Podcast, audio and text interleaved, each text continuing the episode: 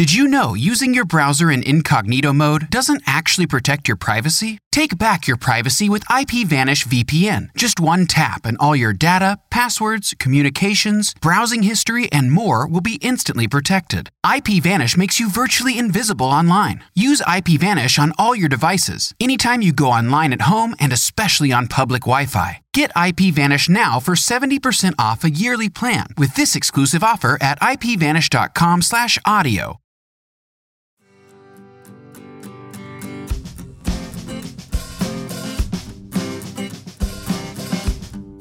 Hi, y'all. Welcome to the first official episode of Gilmore to Read.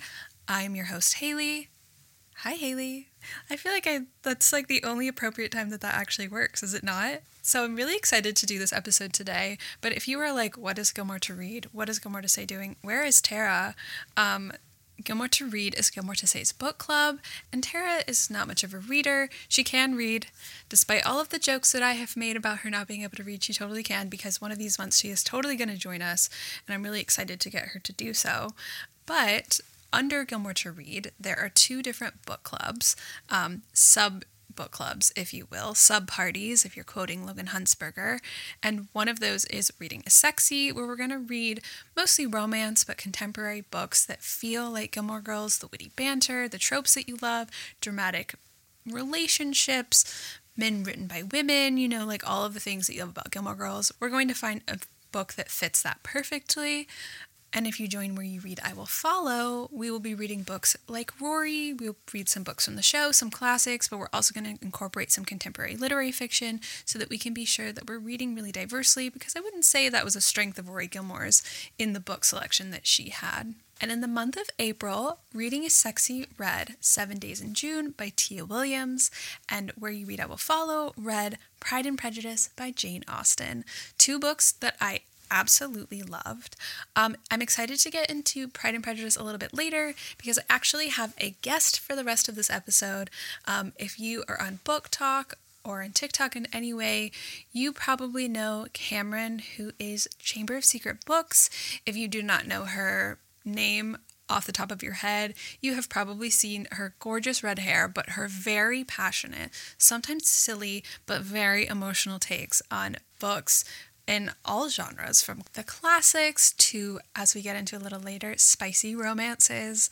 We talked books, we talked Gilmore Girls, and we, of course, talked Pride and Prejudice, which was, like, of course, a five star read. I loved it so much. Like, it's just like I love this broad, sweeping story of miscommunications and misunderstandings, and, like, the original simp of Mr. Darcy and all of her sisters. And one of my favorite things about reading it was reading it with the club and like seeing people bring up questions or bring up points of like, what if Lorelai had had sisters like Elizabeth does? Or is Mr. Bennet Richard Gilmore or who from the show would be Mr. Darcy.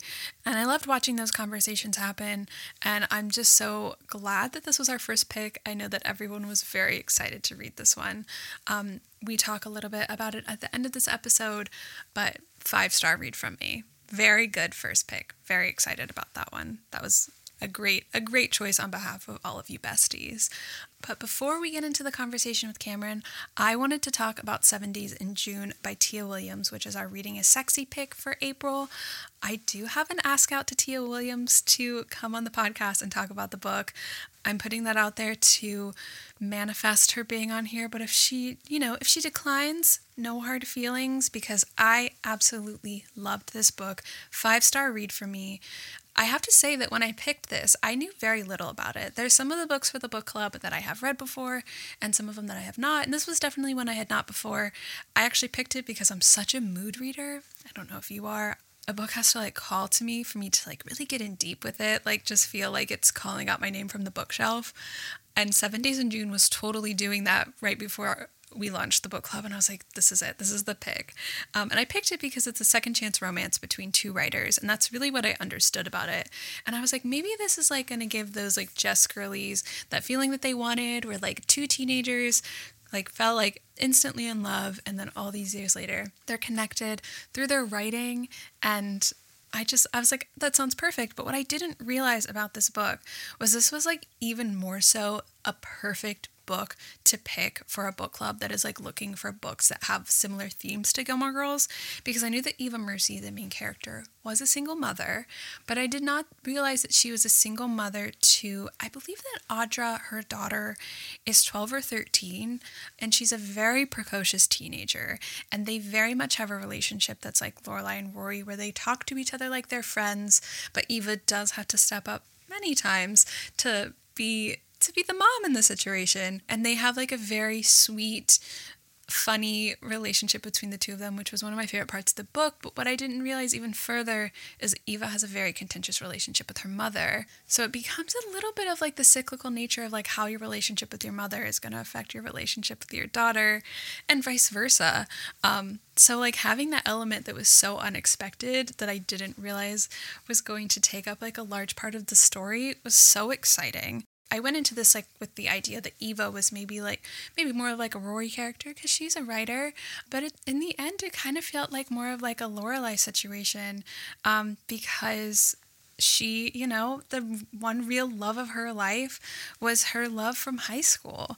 And it wasn't necessarily, you know, the father for a child because Eva is divorced but it, it just kind of like you know gave me that like you know twin flame soulmate vibes that sometimes chris can give off. And i don't want to like completely wash away how incredible this book was by just focusing on how it was connected to gilmore girls. But that's one of the things that we're doing with the book club is finding those themes so that like you know the pitfalls of where gilmore girls is is that like it's a show that focuses entirely on people that are white.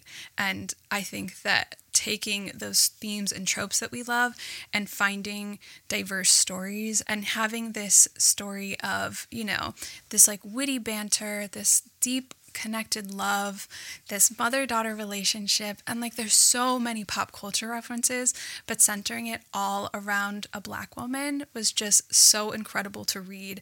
And I love Tia Williams' writing. This is all written in third person. So there's like that element that you see from Eva, you see from Shane, who is the love interest here, uh, who I just love so much. You see a lot from Audre, her daughter. And I did learn that Tia is currently writing a YA from Audre's perspective, which I'm very excited to read because she was one of the best characters in this. Um, but then you get a little bit from her mother as well, and it's just so it's just so good and the way that the story all comes back together all invented from the seven days that they spent together you know, that's where the title comes from. It's seven days in June. Um, and so they spend seven days in June as kids, and then they spend seven days in June as adults. And there was like absolutely no love lost. Um, but it's just a story of like how you need to grow for the people that you love. And I just, I loved it so much. And I would love to talk to Tia Williams about it if she does come on the podcast because it just, I I have nothing but incredible things to say. I was crying at the end of this. Like I was rooting so hard for this one part. I don't know if I want to say spoilers. See, that's what I'm trying to figure out right now. This is the first episode of Gilmore to Read. I can't decide if like me talking about this right now, if I'm like do I want to talk to the book club girlies, like my book besties, or do I want to like give people who haven't read this book a chance to without like spoiling anything? So I'm going to err on the side of no spoilers now, but as we go through, you know, like we can change the format of this, we can change anything that we do with Gilmore to Read episodes. If any of you have any suggestions, we are, you know, I'm open to evolving this to be whatever works for all of us, you know? But yeah, so I, there's like part of this that I want to spoil it so bad, but I can't because just like the love that was between Eva and Shane and what was going on in Shane's life during this book is just so good. I I there's I can't say enough good things about this book, um, and it seemed like most people in the club really liked it too, which I was really excited by. I will say, I did not know this going in, but there are a fair amount of trigger warnings that you might want to check because it, it does get a little bit dark in some of the flashbacks. But I think if you check the trigger warnings and if you're okay with that, then proceed ahead. A good place to check trigger warnings on books that I found is on the app Storygraph. It is a book tracker, so you can like track what you've been reading that year, but you can also look like what the book is kind of about, like in terms, not just in terms of the plot, but kind of like the feeling and the mood that you get from the book. You can see what other people thought of it, like what sort of like tropes are in it, but you can also check any sort of trigger warnings that other readers have put on it that aren't necessarily from the author or from the platform itself. So it's like people who are reading it are updating it as well. So I would check on there if that's something that you might need to look into before you start reading a book. I will say that it was actually really a little bit meta um, because this book started and immediately we were met with Eva, who is dealing with a chronic illness, which is something that I personally have been going through the last couple of months. So to like have that like immediately was just like have that representation of someone that's really just going through something that other people can't see she has to really like explain what her pains are that that is like a big storyline of hers and having that chronic illness representation was really just like really exciting to open this first book and see if you have any interest in any of that i cannot recommend this book enough that being said, that was our reading is sexy pick. Our where you read I will follow pick, Pride and Prejudice. I'm going to get into it with Cameron, who actually works at Fable, who is, of course, the app who hosts our book club. Um, so she joined me quickly between meetings over at Fable, which was so wonderful of her. Um, and we talked about books, we talked about Gilmore Girls. I think you can probably guess what team she is based on how much she loves books. Um, and then we talked a little bit about Pride and Prejudice at the end. I had such a great time talking to Cameron, um, and I feel like you will love her as well.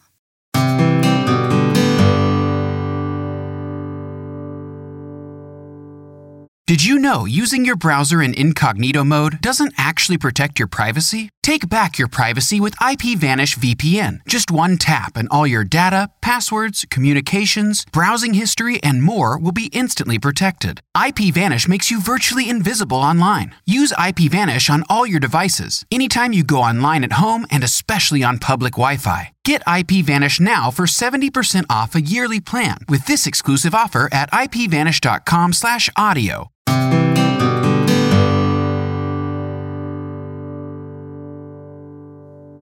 Hi, Cameron. Thank you so much for joining me for the first official episode of Gilmore to Read. Thank you so much for having me. I'm honored to be the. I didn't realize I was the first guest. This is great. Yeah, you were the first guest. Um, we tried to get Jane Austen because she was, you know, of course, our first big book club pick, but like she was unavailable, so our next choice was you, of course. That's good. It's a, a good follow up. You know, I, I, feel like her and I are definitely on the same level. So. Oh, for sure, for sure. Um, so we actually got connected because you work for Fable, which is uh, how we do our book club. We host on Fable. Um, and when we reached out to you and you emailed back to us, um, Tara, who you met on our call, who's my co host, I was like, Tara, that's Chamber of Secret Books. And she was like, who? Because she, I told you she doesn't read, yeah. so that's she's she can read, but um, a lot of our listeners don't like the joke that I make that she can't read, but she can. Um, but she like didn't know, so I sent her some of your TikToks because I was like, I like low key have a parasocial relationship with her because like I've been following her on TikTok since like I started, and then you got on our call, and I was like, I was like, I'm being professional. I don't know her. She's a stranger. She's not my friend. oh my gosh, I had no idea. Well, that's good. Wow. You pulled that. You were so good. I never would have known because you had you asked like how did we learn about fable mm-hmm. and i was like through you uh-huh, uh-huh. and i was trying to be like very casual about it but i've been like a big fan of your tiktok for a really long time because i've been on tiktok since like i think like early 2021 mm-hmm. but like you were like one of the first people that i like started following and how i got onto BookTok and like started loving reading again so I, that's one of the reasons i was like so excited when i was like do you want to be on the podcast and you were like yeah of course i was like I'm so excited. that makes me so happy. I'm so glad. Um, yeah, and I'm a big fan of you too, so I'm just happy to be here. This is great. So, for people don't know, you are Chamber of Secret Books on BookTok, mm-hmm. TikTok, if you will. Um, if they don't know you by name, they probably know your like beautiful red hair and very passionate takes on books.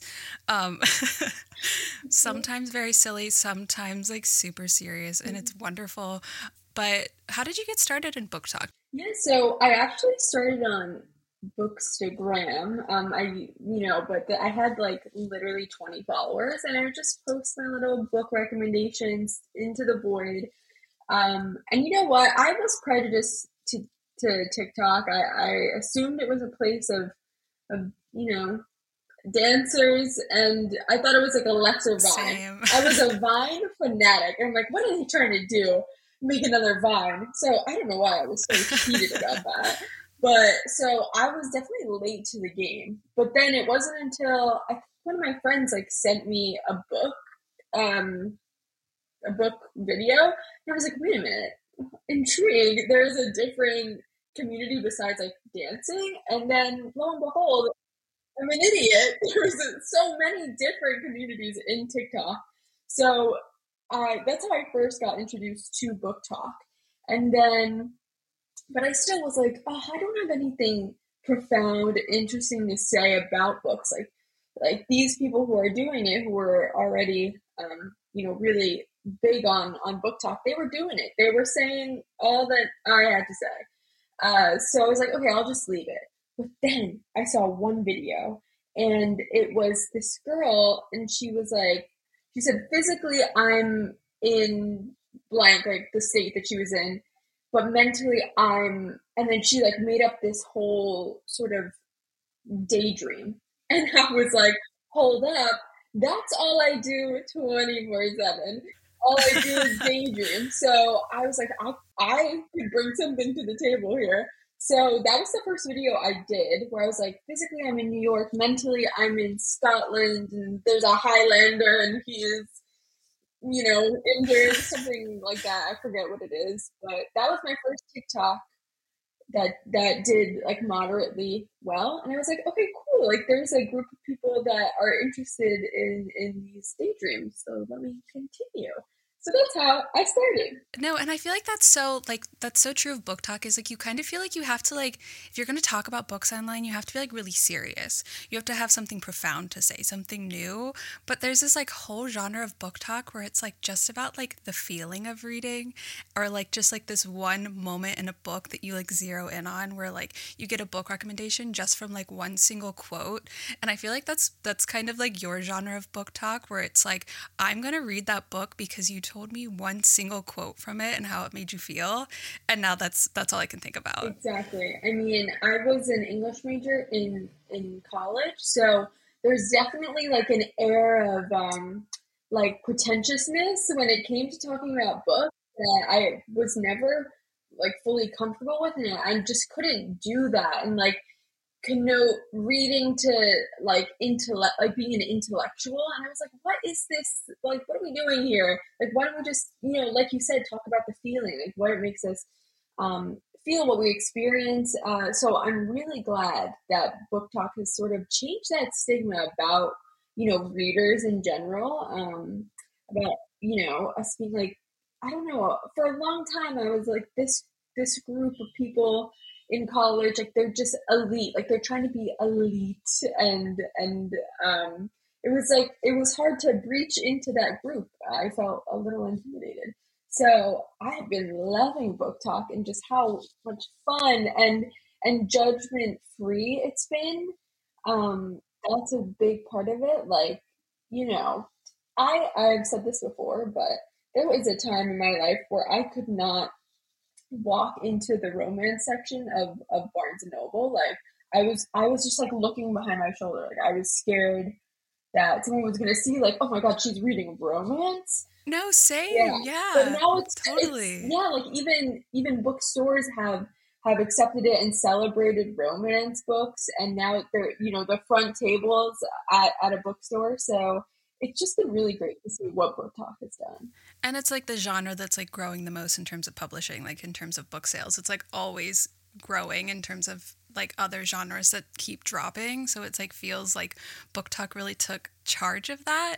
Um, that actually leads me to what I was going to ask you is I feel like before I got on TikTok and BookTok, I was like such a serious reader. Like I took myself too seriously. Like I remember that like I I think I read like Daisy Jones and the Six like when it first came out and I was like, "Oh, even this is a little bit too close to like not being serious enough for how I take myself."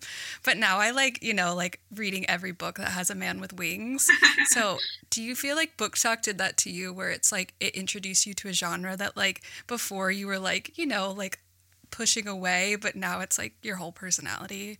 Like a hundred percent. In in college, I swore only by the classic books. Like we're talking 19th century only, I would read. And if it was anything after like 1899, I was like, no, I won't read that.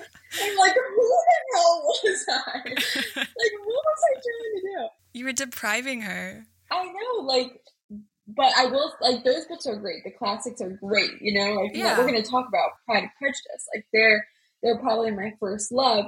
But boy, oh boy, was that a like a, a sheltered reading experience. Um, some of the romance books that I have read, you know, I I before BookTok, I'm gonna be honest, I hadn't read anything straight up romance. It was always a, a subplot in a book. Um, but I'm trying to think of like the first romance book. Oh, you know what? It was after. We're not going to talk about it but after the fan fiction, that was the first romance I read. Um, that's a that's a gateway drug though. It's like easy to like lean into. You kind of realize like I love this, but mm-hmm. like maybe I want something a little better. Yeah. So like I and then when I found that there were books that were better than after, like better written than after, my God, the world had changed. Um, I probably never would have read uh, I think like Tessa Bailey was a was a shock to me because oh, yeah. the the cover was so cute and innocent, and I thought I was going into like a little fisherman romance, and my God, he he rocked the boat, if you know what I mean. Um, yeah. yeah, he certainly did. That's um, it happened one summer. Is that what it yeah, is? yeah, yeah. No, see, my first one was Emily Henry because like I was like just kind of, you know, like I walked into a bookstore, I had seen it, like I picked it up off the table and I was like, I have heard this book before. Like, I'm kind of sad. Maybe I'll just read this. What have I got to lose? And then I read it like three times that week because I was like, what is this? Yeah. Why have I not been reading this? Wait, was it People We Meet on Vacation? Or Beach Read? Beach Read. Beach Read, yeah. I remember seeing People We Meet on Vacation everywhere. And like before BookTok, I never once would have picked it up. So you're so right. Because then the second I joined TikTok, like that book was everywhere, and like all Emily Henry's reads. Um, and boy, oh boy, they were right. It's so good. But yeah, I agree with you. Beach read, beach read, um, is my favorite. Oh, really? Oh, it's just, it's so good. We're reading Happy Place this month in May for our Reading a Sexy book club because I feel like she's just like that perfect, like, romance, but like drama, but like man went to therapy, but like has that like witty banter that like Gilmore Girls has. So it's just like such a perfect read. Is there a book that I guess like before BookTok, a book that you remember reading that like you were like, I love this. I love hallucinating text on the page and sitting in here with the scenario in my bedroom, adoring this. Yeah, uh, definitely. I think if you scroll back all the way to my first Instagram post, it was Song of Achilles that um, that changed my life. Like I had never read anything like that, and the fact that she like reimagined a story that was so old already and brought these characters to life again in such a real way, I was floored. Um, and her, I thought her writing was just brilliant and, and so beautiful. Her, you know, her prose is just so like lyrical and I was obsessed.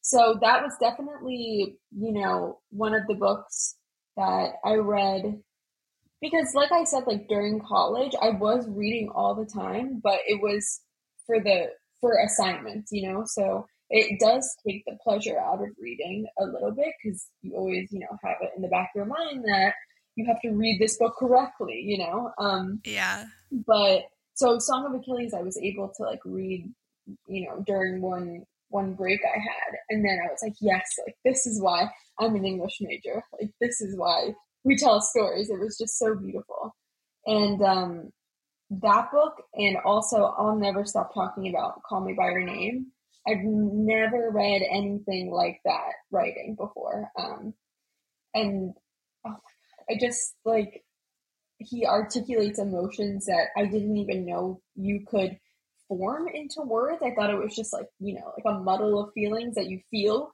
but he was able to to, you know, make me feel seen. Um, so those are the two books that you know I can't I can't express how much them. That's so perfect. I haven't read Song of Achilles. I have it to read. It's on my TBR. I def- every person that I've heard talk about it has been like, "How have you not read this? You have to. It's so it's so wonderful." But Call Me by Your Name, I I remember like walking down like the streets of New York like holding the book in my face, like reading as I was walking because I was so enamored by that book. So like I totally totally agree with you there. Yeah. This is a question that someone put in the question box I posted on Instagram for um I don't know if it was our followers or yours. It seemed like a mix of them because some of them seemed kind of personalized and seemed to know you a bit better.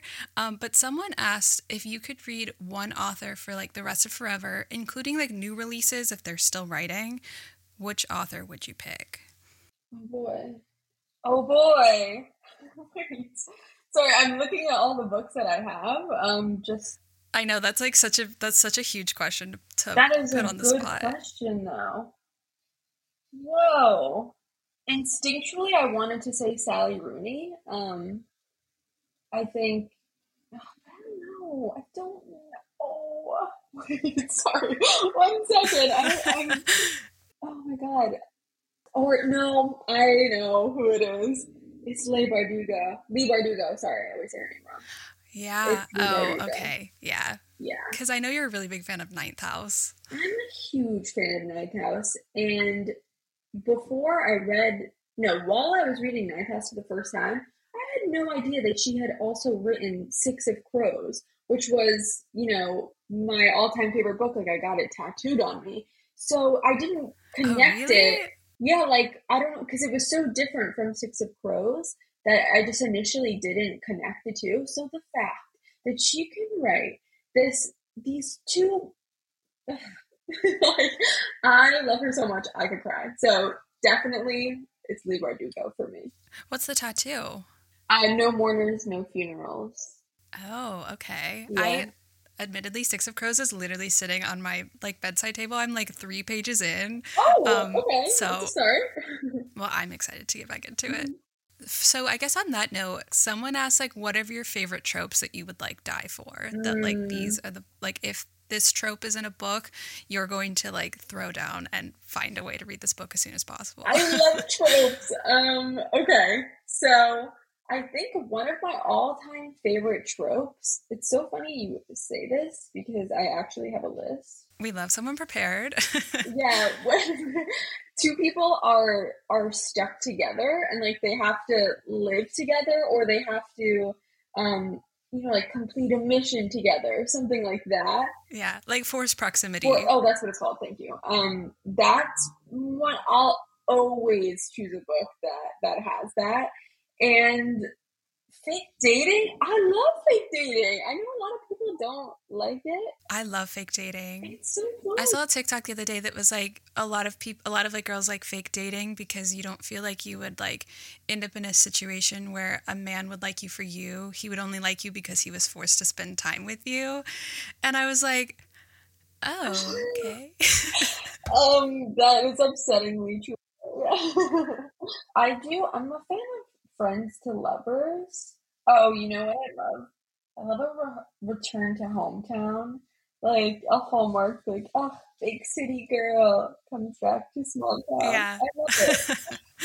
I don't know any recommendations for that off the top of my head. Do you have any that you like immediately can think of? I mean, book lovers to some degree. Oh, that's what I was gonna say. Yeah, book lovers. I'm sorry I took your example. No, and then um, It's the Charlie Lastra of it all, isn't it? Oh, so good. Yeah. I think Tessa Bailey has one called like Getaway Girl. That's that has a similar plot. How do you decide what you're reading? Because you read so many different varieties of books. You read classics, you read, you know, there's a stalker romance every once in a while. Like, how do you decide what's next for you? So funny. Um, yeah, I I don't. It's very mood based. It's based on like things I'm watching, um, things I'm even the music I'm listening to.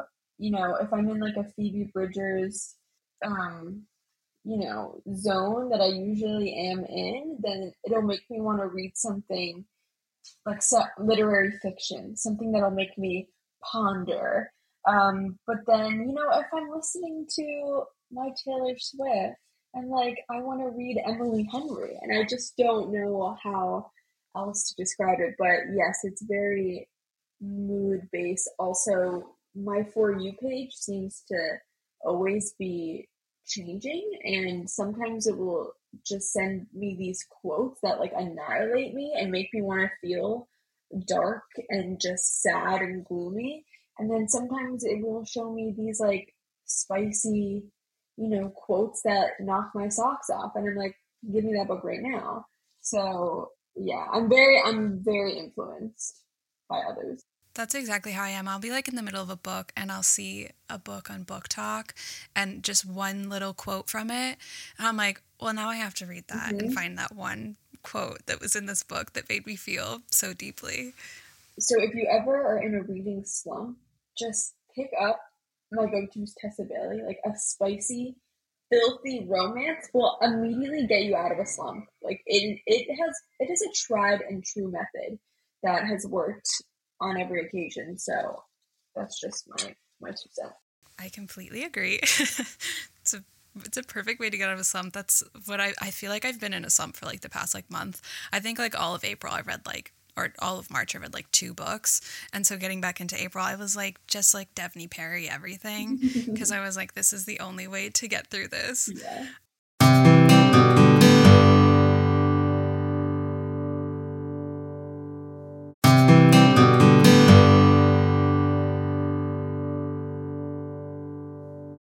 But one of the reasons that I asked you to be on the podcast is because we were talking about, you know, like Gilmore to say, it's Gilmore Girls base. And I asked you if you liked Gilmore Girls. And I thought the answer would be yes, because you're like very passionate book girl. But I wanted to like double check because, you know, sometimes people, you know, you never know the answer. But you answered with an emphatic yes. You do love Gilmore Girls. Um, yeah. But I feel like with the podcast, it's like when I ask people how they like Gilmore Girls, I kind of have to like find to like what degree because like very clearly I'm very deeply obsessed with it. Um, so I kind of like judge it on like, do you watch it every fall? Do you watch it every night when you fall asleep? Like, what is your what is your relationship with Gilmore Girls? So great, and I love having the chance to talk about Gilmore Girls because I like no one cares that I like it. So I watch it. I do watch it every fall. And, you know, before I made book talk videos, um, I actually just remembered I made a Gilmore Girls TikTok and it was like, like, you know, when it's September 1st, you know, and then, um, I don't even know what I said in it, but I'm a huge, huge Gilmore Girls fan every i mean the minute the leaves are changing like if i don't put it on and like have a huge cup of coffee then i i the rest of the season is cursed. Then it's not fall at all? Yeah. When did you start watching it? Was it like when you were younger or did you binge it later in life or later i say later in life we're not that old. I binged it well i did like in college that's when i found it um yeah. but yeah my mom was so mad because she was like what? Like I had this show on all the time when you were little, and I had no, I had no memory of that. So she claims that she showed it to me, but I found it on my own. Mother who's listening. well, that's like that's a very like motherly, you know. It's, it's on theme, mm-hmm. mother daughter relationships, mother thinking she knows best do you have like a preference of like how you watch Gilmore Girls? Like, are you in early seasons? Do you like later seasons? Do you like classify it from like the Rory eras, like the short hair era, high school era, um, college era? You know, it's so funny. I definitely always go towards the earlier seasons because I don't I don't know if like you think this, but sometimes Rory can like get on my nerves in the in the older seasons. So someone wants to know your hot takes. So like feel free to any spicy thoughts that you have. Don't be shy. Yeah, like Rory sometimes pisses me off and like when she left Yale, I was so mad. I um like I get why she did it, but also I'm like, oh and then when Jess yells at her, like, what are you doing? I was like, yes, because he's he's my favorite. Um, that's another hot take. I was about to ask you what team you were on, but like I was like, I don't even think I have to ask. Yeah. I think she's Team Jess. I think we have a Jess girly on our hands. My sister is a huge Dean Dean fan, which I didn't even know there were. any Really? there. Um, she loves Dean. I feel like I have to talk to her about that. Yeah. Literally, our first episode of our podcast is talking about how much we don't like Dean. Um, I hate. I mean, every time we rewatch, though, I see her like, "Hmm, like maybe he's not that good, but she refuses to admit it. Um, but it's it's kind of like his hair and his height. I think that are keeping her keeping her. she's blinded by his tallness. Yeah. Um, which I mean that that first episode he's in with the leather jacket, I'll never forget that. That was that was gorgeous. Um, Yeah.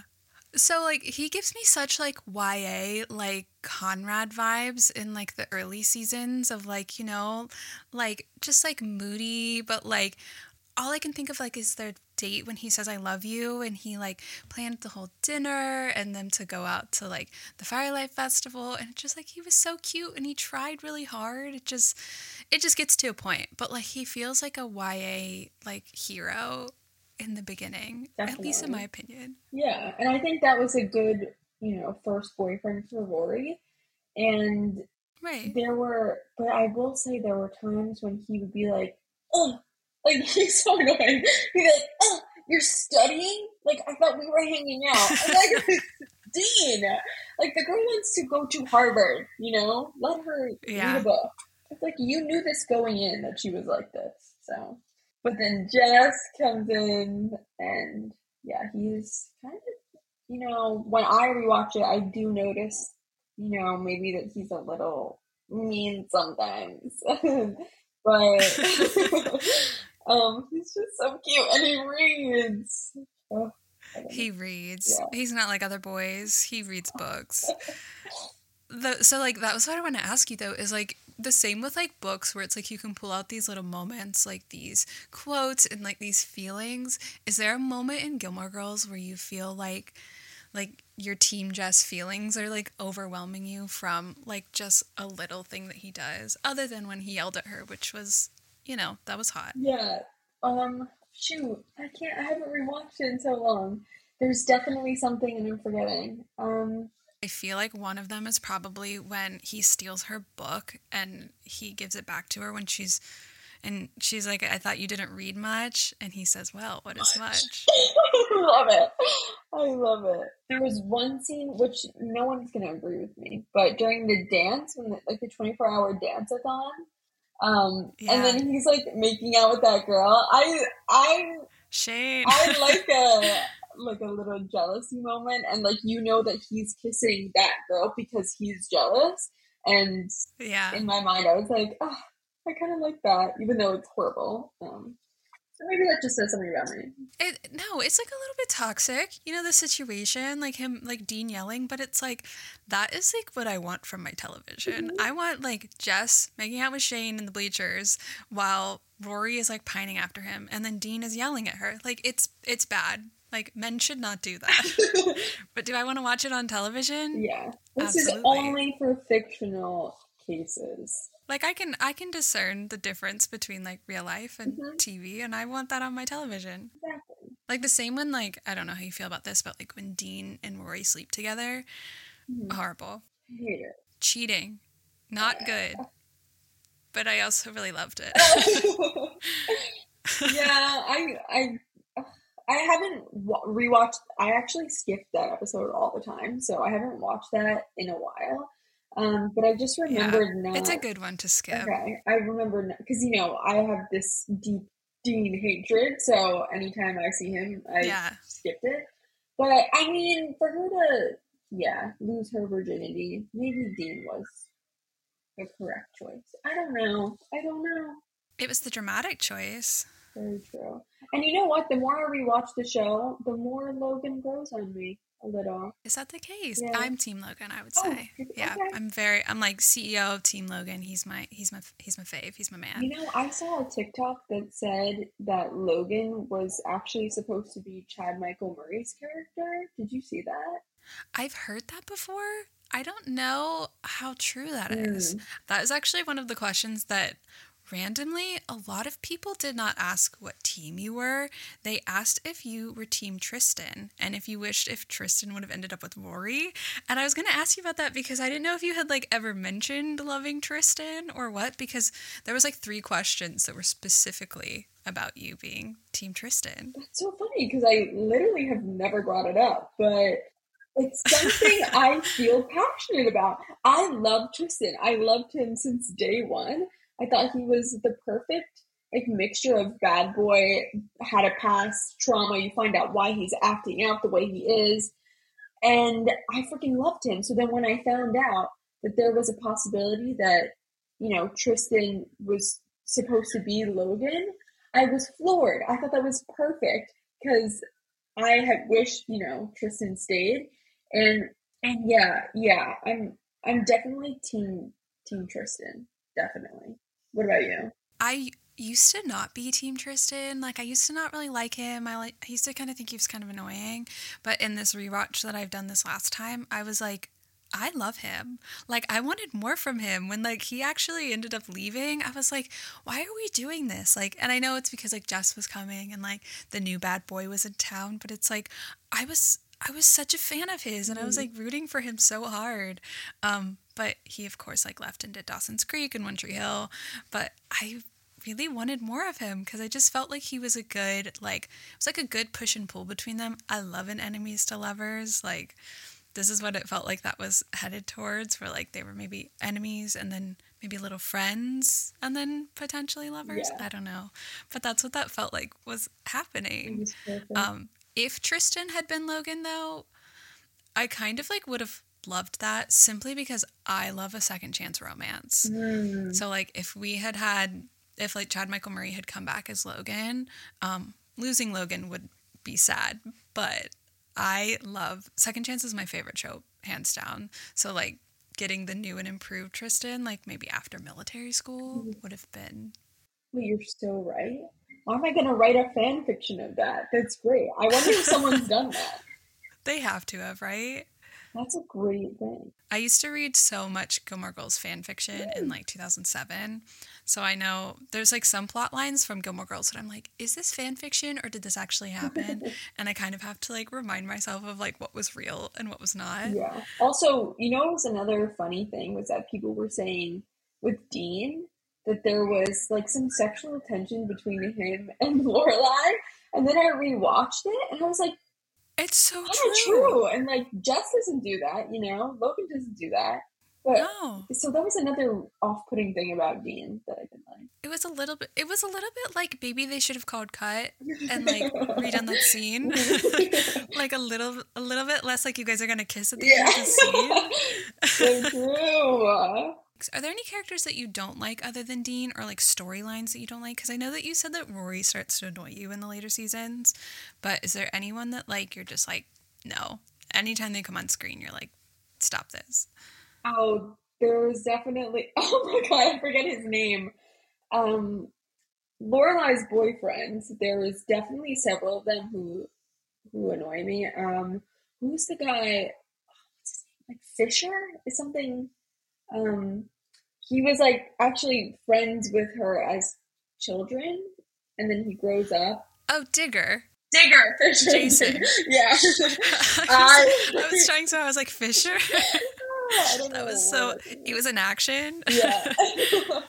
Him. I just anytime he showed up on screen, I was like, "Get out of my face! I don't like you." And you know, I don't really have anything to justify that hatred but it was there. A, a feeling is all you need. Mm-hmm. If you don't like him, you don't like him. Yeah. That's how I feel about Max. Medina, yeah. like I just like there's something about I get such an ick for him and I've never been able to articulate why. It's just like a feeling I have inside mm-hmm. of me for this man when he comes up on the screen. And that's it. Yeah. Like that's that's all I can say about and it. And I guess it's because also I'm such a diehard Luke fan that any boyfriend that came in and interrupted their inevitable you know, um, get together annoyed me. Um, especially Chris. That's the father's name, right? Chris. Oh yeah, Chris. Also, it's like they tried to make him this bad guy who rides a motorcycle, and I'm like, this is not you. Like that's not. He's kind of bland, isn't he? Bland man. Yes, he is. So I'm like, get him off this motorcycle. Like, put Jess on. Put Jess on the motorcycle. You're right. Rewrites yeah. fan fiction right now. but you love Luke. Okay, so then how did you feel like in the later seasons when, you know, they like they ended their engagement and Luke had a daughter? Like we were rooting for Luke and then and then he Yeah, Luke definitely you know, he it's not perfect, but I I was just so team them for so long that it you know, you I couldn't not support them, even if he annoyed me. Um, yeah, I just love, I love him that he watched from the sidelines for so long and didn't say so long. Ah, I just, and he's always there for her. Like no matter what she needs, he's there, and you know that's the real life thing that you want. Like you want someone who's who's constantly thinking about you and you know, at 4 a.m. you could call them and and they they'll come and get you. And like that's Luke. Like Luke would literally do anything for Lorelai. Yeah. And even if he didn't get, you know, like romance out of it, he just cares about her so much that that he does that. So I'm I'm team Luke to the end. I have to say, like you saying that, I always like struggle like with friends to lovers in books. Sometimes I kind of like find it kind of boring. But like in the instance of Luke and Lorelai, I feel like that's like what you want from real life. Like friends to lovers, like fictional less so, but like in real life, like that's that's what you want. And like seeing like Luke live out this like you know, like seasons worth of just like being there for her and like loving her and pining for her, just like witnessing it. It's like when we get to season four and they finally kiss, and you're just like, yes, thank God. I love a secret pining. Yeah. Ah, love secret pining. Um, this is like the last, I guess, Gilmore Girls related one, which leads into our later conversation, which is do you relate more to Rory or Lorelai or even Paris if you want to go the Paris route? It's a great question. My sister, mom, and I talk about this all the time. We try to like cast ourselves. And I every time I'm a mixture between Rory and Paris, definitely. Um, like, do I like that? Do I like that? I have that part of Paris in me. Maybe not, but she's passionate she's, though. She cares a lot. That's that's why, yeah. And like, maybe I do get a little angry when people don't see my vision. So that's how I can relate to Paris. Um, but yeah, Rory's like the the book nerd. Um, she's like more quiet, less outgoing, and I like when she looks at her mom and is like, "How do you like flirt with guys? Like, how do you get them to fall in love with you?" I relate to to that line of questioning, so I that part always stuck with me. Um, so yeah. Because you're like, how do I do this? Mm-hmm. Rory Gilmore, who then had like every man she ever met fall in love with her. Every single man. Yeah. She had no problem. Yeah, fine. You were talking about like casting yourself in it though. Someone asked if you could recast like your team. So in this case, Jess, if you could recast Jess with a different actor, like if Gilmore Girls was happening now, who would you cast in the role of Jess Mariano? Whoa, whoa, whoa. Who have I been obsessed with lately? You know, I'm on my Pedro Pascal I was about to say he's a little. That's old, what I know. There's no way. Yes. Do you imagine Pedro Pascal being like a teenager? all, um, all these other teens sitting next to Dean. Timothée Chalamet, maybe. He's a little skinny for that, but I feel like he's such a good actor. He could totally do it. Yeah. Um, it reminds me of his role in Lady Bird, mm-hmm. where he was kind of like that, like almost like faux bad boy. Yeah, totally oh, you know what? I know the second this ends, I'm gonna think of like eight actors. I don't know if he could pull off being Jess, but another one of my favorite fictional men from TV is um literally kill me. What's his name? Whoa, one second. Friday Night Lights. Tim Riggins. Oh, have you seen Friday Night Lights? Yeah, I actually okay. watched it because Matt Czuchry, who plays Logan, is in like one episode. So I like binged this whole series just so I could see this one episode where this man was in it. yeah, I think it was worth it. Like he could make a, a different Jess, a different kind of Jess. I feel like he could probably play adult Jess. Mhm. Like, but I mean, who could beat Milo? Yeah.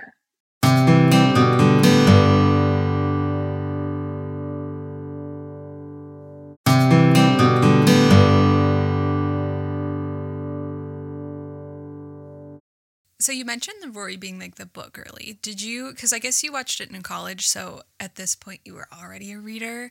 Because I know that like me watching it really young, like I felt like I became a reader because of Rory, or like I can't really tell what came first, but she definitely influenced me a lot. Um, and I feel like you're a little bit in your Rory Gilmore era with your your own book club on Fable, Chamber of Classic Books, um, which it just felt like so serendipitous that like when I asked you to be on the podcast, that the book that you read last month was also Pride and Prejudice. Yeah. It just felt like I was like, she's a perfect person to talk to about Pride and Prejudice and all things Gilmore Girls, and it just like perfectly aligned. Um, Rory definitely has influenced me since college to now. I think anytime I needed, like literally when I needed motivation to to study or write an essay, if you just put on one episode of Gilmore Girls, like, and you saw how hard Rory worked and how much she enjoyed reading and like even writing essays, I was instantly like back on, you know, my academic game. So Perfect study inspo. yeah, she's great. And what made you pick Pride and Prejudice to read for your book club? Um, so sometimes we vote. Sometimes I have such an urge to read a book that I'm like, I'm forcing you all to read it. And for Pride and Prejudice, that was the case. Um, I I love Jane Austen, and she's actually who I wrote my thesis on in college. So her and I Oh, really? go way back. Yeah. Oh, so you really were the next like good step after having Jane Austen on the podcast. yeah, I mean, I'm I need to brush up on my my Jane Austen facts, but because I like wrote that whole thesis and then I never looked at it again. I was like, oh, like I'm over writing yeah, academically. you just moved it from your brain. yeah, yeah.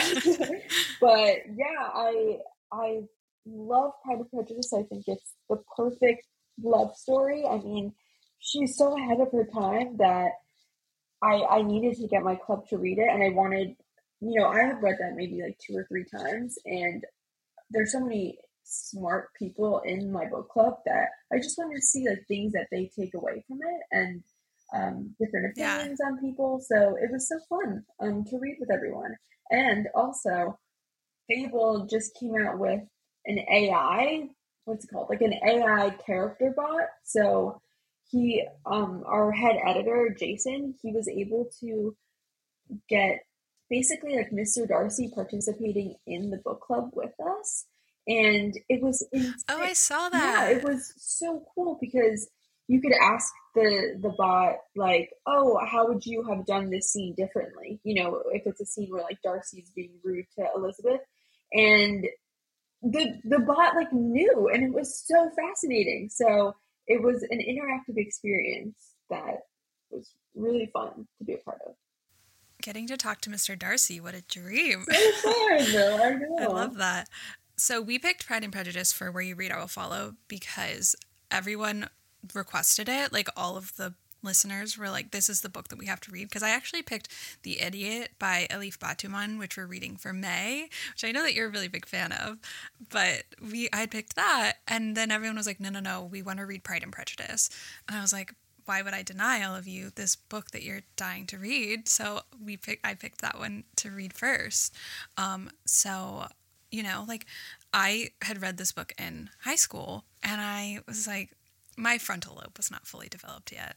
I I didn't really get it. Like and I really, really wanted to though. So like rereading this as an adult, I'm like, this book is so funny. Like Jane Austen is hilarious. And the fact that she like got away with with poking fun at like the upper class, you know, and like her being a woman and, and doing that and she was able to to poke fun but also have some real insight into what's wrong with them like and their priorities i'm also getting mixed up with persuasion because that's what i wrote my thesis on and that's my favorite jane austen book i will say um, i love persuasion but yeah she's just so she's so smart and funny and witty and like the banter is great um The banter. Yeah, Yeah. I did not I just didn't get that as a teenager. Like I was like this just it was so formal like as classics are written because it's just like from a different time that I was like I just didn't get it. Yeah. And so reading it this time was just so so much more enjoyable. Um and also reading it on Fable was fun to like, you know, go through and like see what everyone else was highlighting and reacting to. Um and it was also fun to read it with like a bunch of Gilmore Girls fans because I felt like people were like kind of trying to find, you know, the things that they love about Gilmore Girls from Pride and Prejudice. And one of them was that Mr. Bennet feels like so much like Richard Gilmore. Like even just in that first chapter where he's like, what is it he says to her? You want to tell me and I have no objection to hearing it. Like that is totally something that he would say to Emily Gilmore. Without a doubt. That's so funny. I see. I love that you guys are doing that. Like reading it through a new lens of Gilmore Girls. That's that's genius. Um, and I never would have related the two. So I love that. That's great. No, I I never would have thought that too. I didn't really realize that we were doing that. It was more of like it just came about because like, you know, we're all Gilmore Girls obsessed. So it like is always at the forefront of our mind and something that people were talking about is like obviously Elizabeth has a bunch of sisters and like her mom is like dead set on finding her match, someone to marry. It's kind of like the purpose of what she's doing and it's like if Emily had had like another daughter that Lorelai wasn't the only focus on like because that's kind of what Emily ends up doing. Is like she's trying to make sure she ends up with the best match in a much different way for a much different reason. But the big question is if Lorelai would have had a sister how would that have like changed the story? And there was mm. like a discussion about that that I was very fascinated by because most people said that they think that it would have been just like Emily just would have had two people to do it too mm-hmm. I think so too. Yeah. that it wouldn't have changed it much. Um, a lot of people asked that we be really gentle with Mr. Darcy in discussing him because they're like, he's awkward, but I love him. And I was like, I don't, I love Darcy. I would never, I would never be mean to Mr. Darcy. Wait, people are hating on Darcy. I didn't even know that was. Or they were, they were thinking that we were going to hate Oh, on okay. Darcy. I mean, him taking back the proposal was a little, a little problematic. But what you know, it's a sign of the times. So I, I Yeah. forgive. I forgive. Well, one of the questions that I have for you is like, so when we meet Mr. Darcy, the gentleman pronounced him to be fine figure of a man, and the ladies declared he was much handsomer than Mr. Bingley. Immediately, he's like the hottest man in the room. Great, gorgeous by Taylor Swift is playing when he walks in. But then, so there's this man, but then later you find out that he called you not handsome enough to tempt him. Like, I don't think I could recover from that. That was my question because then he proposes to you and says he loves you. And then he proposes again and he's like violently in love with you. But like, could you ever forget that? No. Would you not like bring it up years later? You're Mrs. Darcy, like at this point for like six years. Would you not just be like, do you remember that one time you said I was not handsome enough to tempt you? And it's like he said that unprovoked. Like, why did he say that? Um, you know, maybe we are gonna hate on him a little because that was that was crazy I mean, to say. Um, yeah, that would always be in the back of my mind. Always. I yeah. mean, Because even when he tells Miss Bingley that like she's like the most handsome person of my acquaintance, I'm like, yeah, but do you remember when you said that and she heard you? She didn't did hear you say say that? this. Why did you say that? yeah, Um, it was unprovoked, totally. Yeah, like I would get it if he was saying that out of jealousy or something. But that was just like first night here. Let me just cause some chaos. Let me start calling girls ugly, like crazy. First night in, Yeah. first night in town. Let me just find out which one of these girls I can Yeah. insult. It's giving like Edward Cullen a little. I, I feel like there is a little bit of Darcy to Edward Mhm. Cullen for sure. Yeah. you know, he's a little bit of an introvert, you know, doesn't like getting out much. Um, but I will say my favorite part of the book is definitely chapter 58 when he is like finally like they're like expressing themselves to each other. She's getting rid of her prejudice and he's getting rid of his pride.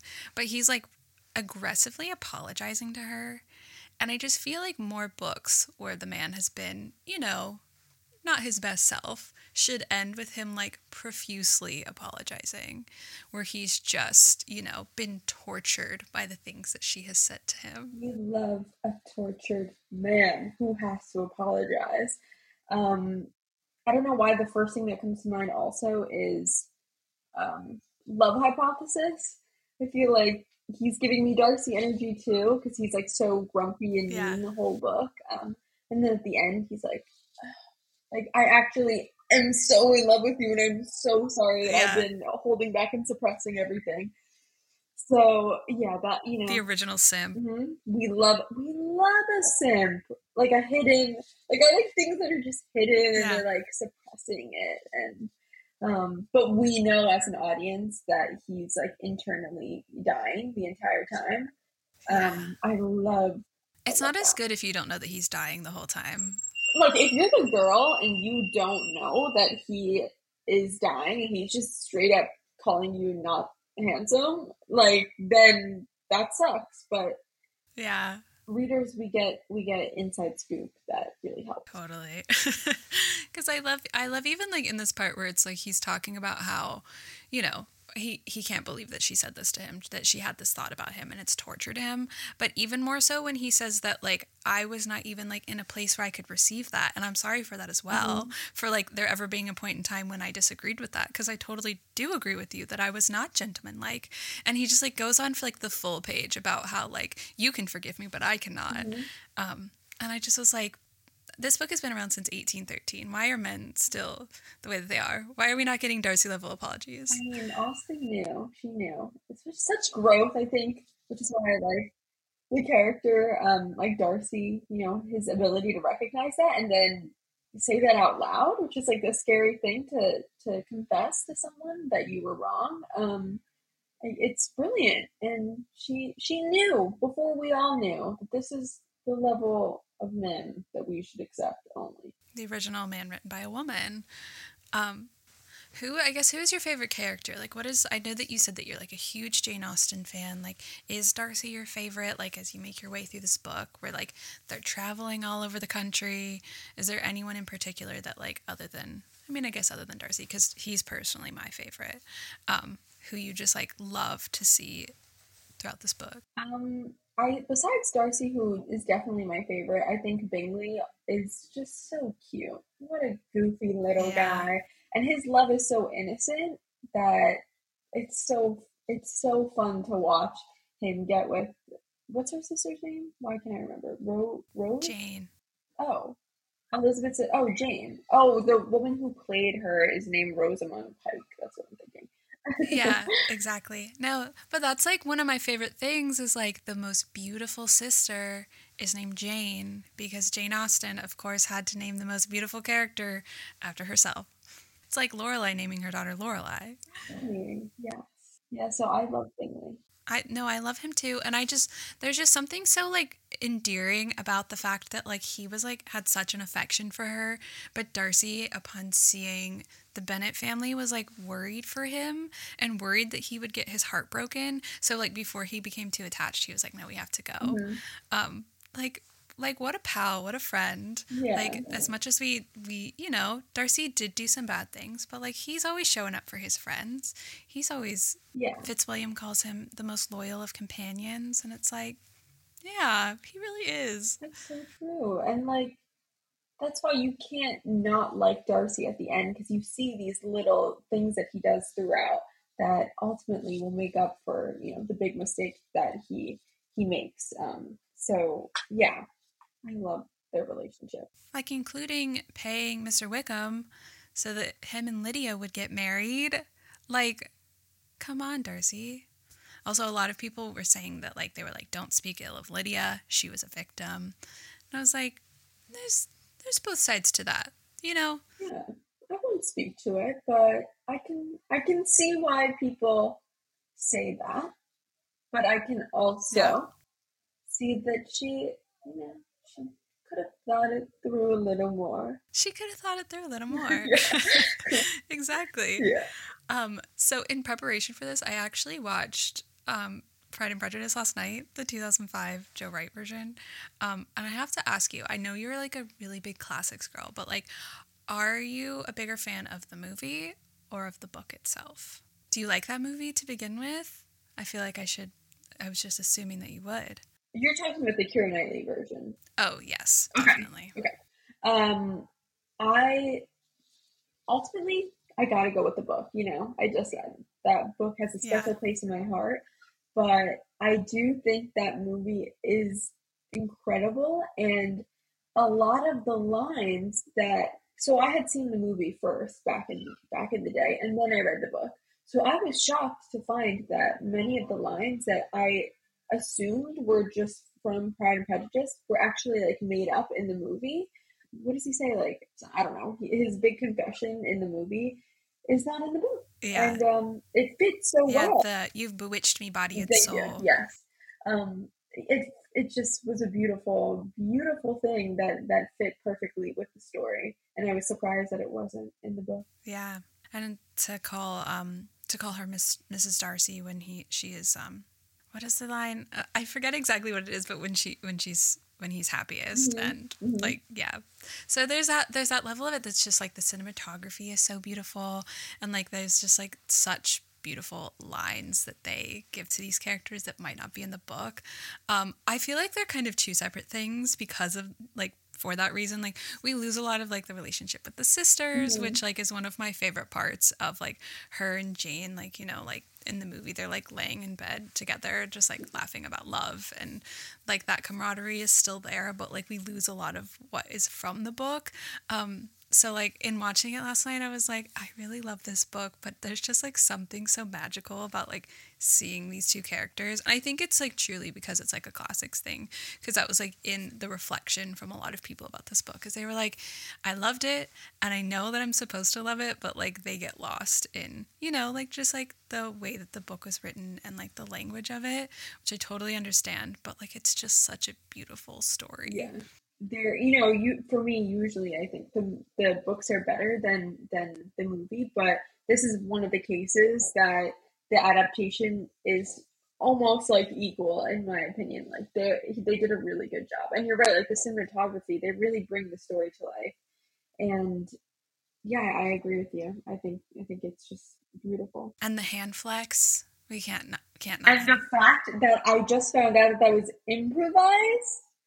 Are you Yeah. kidding me? I didn't because it was like it was like in a rehearsal that he did that um oh what is his name uh Macfadyen Oh, yeah, Matthew. matthew um he just did it in rehearsal and joe Wright was like that do that again Do it again a million times. i mean Heart palpitations. That was great.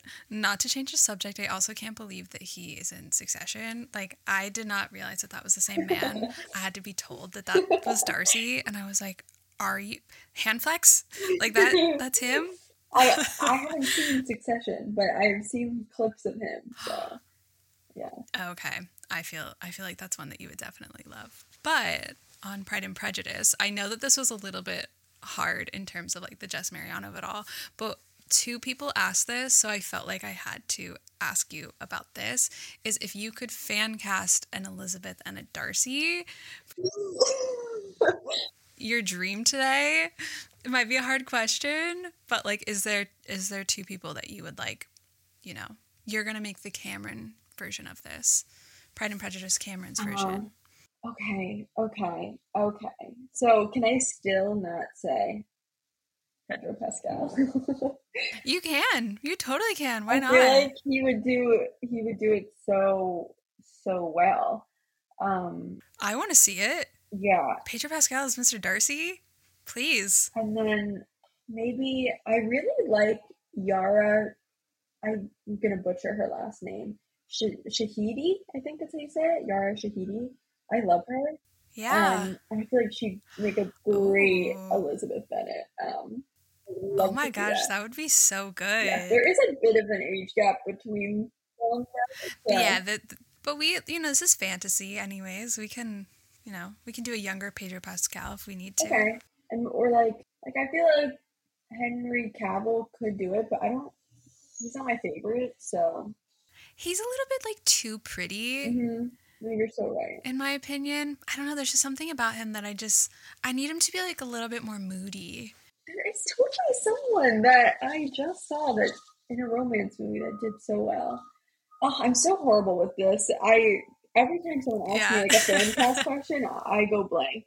Um, See, like I don't I don't think that he necessarily has the acting chops for it, but like I want to cast Theo James in everything.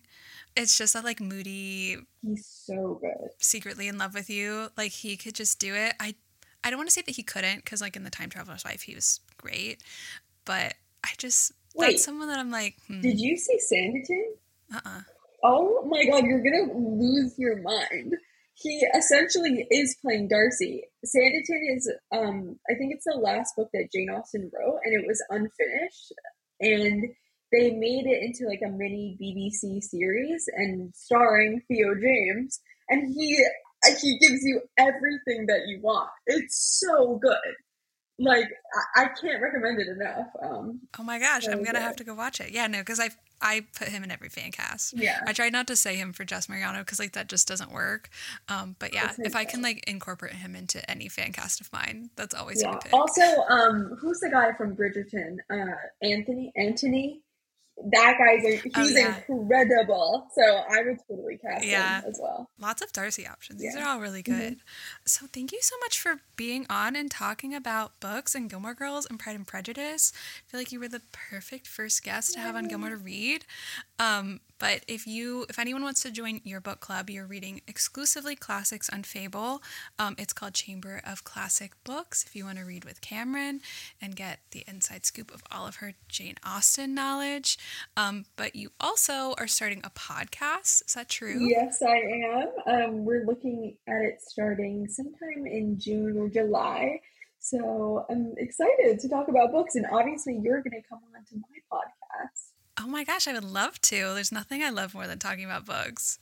Yeah, I'm excited. Is it is that is that the topic? It's just about books. Is there anything else that you can tell us about it? Or It's going to be about books, but I think Yeah. sprinkle in a little life, you know, problems and a little Pedro Pascal? Yeah, I mean, the pilot episode that I filmed, they actually told me they're like, um, you talked about Pedro Pascal for half an hour, so I, I cut it out, and I literally like blacked No, out. don't cut I it. didn't realize how long it was supposed to just be like a little anecdote about him, and then it turned into, you know, they're like, we love it, but it's just too much at Expansive. this point. Yeah, it's like okay, noted. okay. We'll have to like all get the Pedro Pascal extended director's cut. okay. but if people want to find you, what socials can they find you at? So you can find me at the Chamber of Secret Books on Instagram and Chamber of Secret Books on TikTok. You'll post your updates for your podcast there, Yeah. and we'll share it on our page too. So if anyone wants to follow you or if they want to check out um, your book club, we'll link that too. Um, but thank you so much for joining me today. I'm so excited for your podcast, and um, I'm sure I'll talk to you again soon. Yes, thank you so much. This was so fun. Thank you so much to Cameron at Chamber of Secret Books for joining me today for this conversation about books and Gilmore Girls and Pride and Prejudice and my book besties. I hope you enjoyed this episode. And if you want to join Gilmore to read and be a part of our book clubs, you can go in the show notes and go to Fable and join Reading is Sexy or Where You Read or I'll Follow or both if you want to join me in both of them. This month for May, Reading is Sexy is reading Happy Place by Emily Henry. If you love that Gilmore Girls banter and those dramatic relationships, this book is totally for you. And Where You Read I Will Follow is reading The Idiot by Elif Batuman. This book was a Pulitzer finalist. It's about a Turkish immigrant in her freshman year of Harvard. The year is 1995 and email is new. The author herself is a Harvard grad and a journalist, so I felt like this one would have been totally on Rory Gilmore's shelf today. You can find the link to the book club in today's show notes, or you can go to our Instagram at Gilmore to Read, where everything is linked there, where I post memes about Gilmore Girls and reading, as well as updates on all of our books. Thank you so much for joining me today. Gilmore to Read will be back at the beginning of June where we will discuss May picks with a brand new guest who loves books and reading as much as you and I do. Did you know using your browser in incognito mode doesn't actually protect your privacy? Take back your privacy with IPVanish VPN. Just one tap and all your data, passwords, communications, browsing history, and more will be instantly protected. IPVanish makes you virtually invisible online. Use IPVanish on all your devices, anytime you go online at home and especially on public Wi-Fi. Get IPVanish now for 70% off a yearly plan with this exclusive offer at ipvanish.com/audio.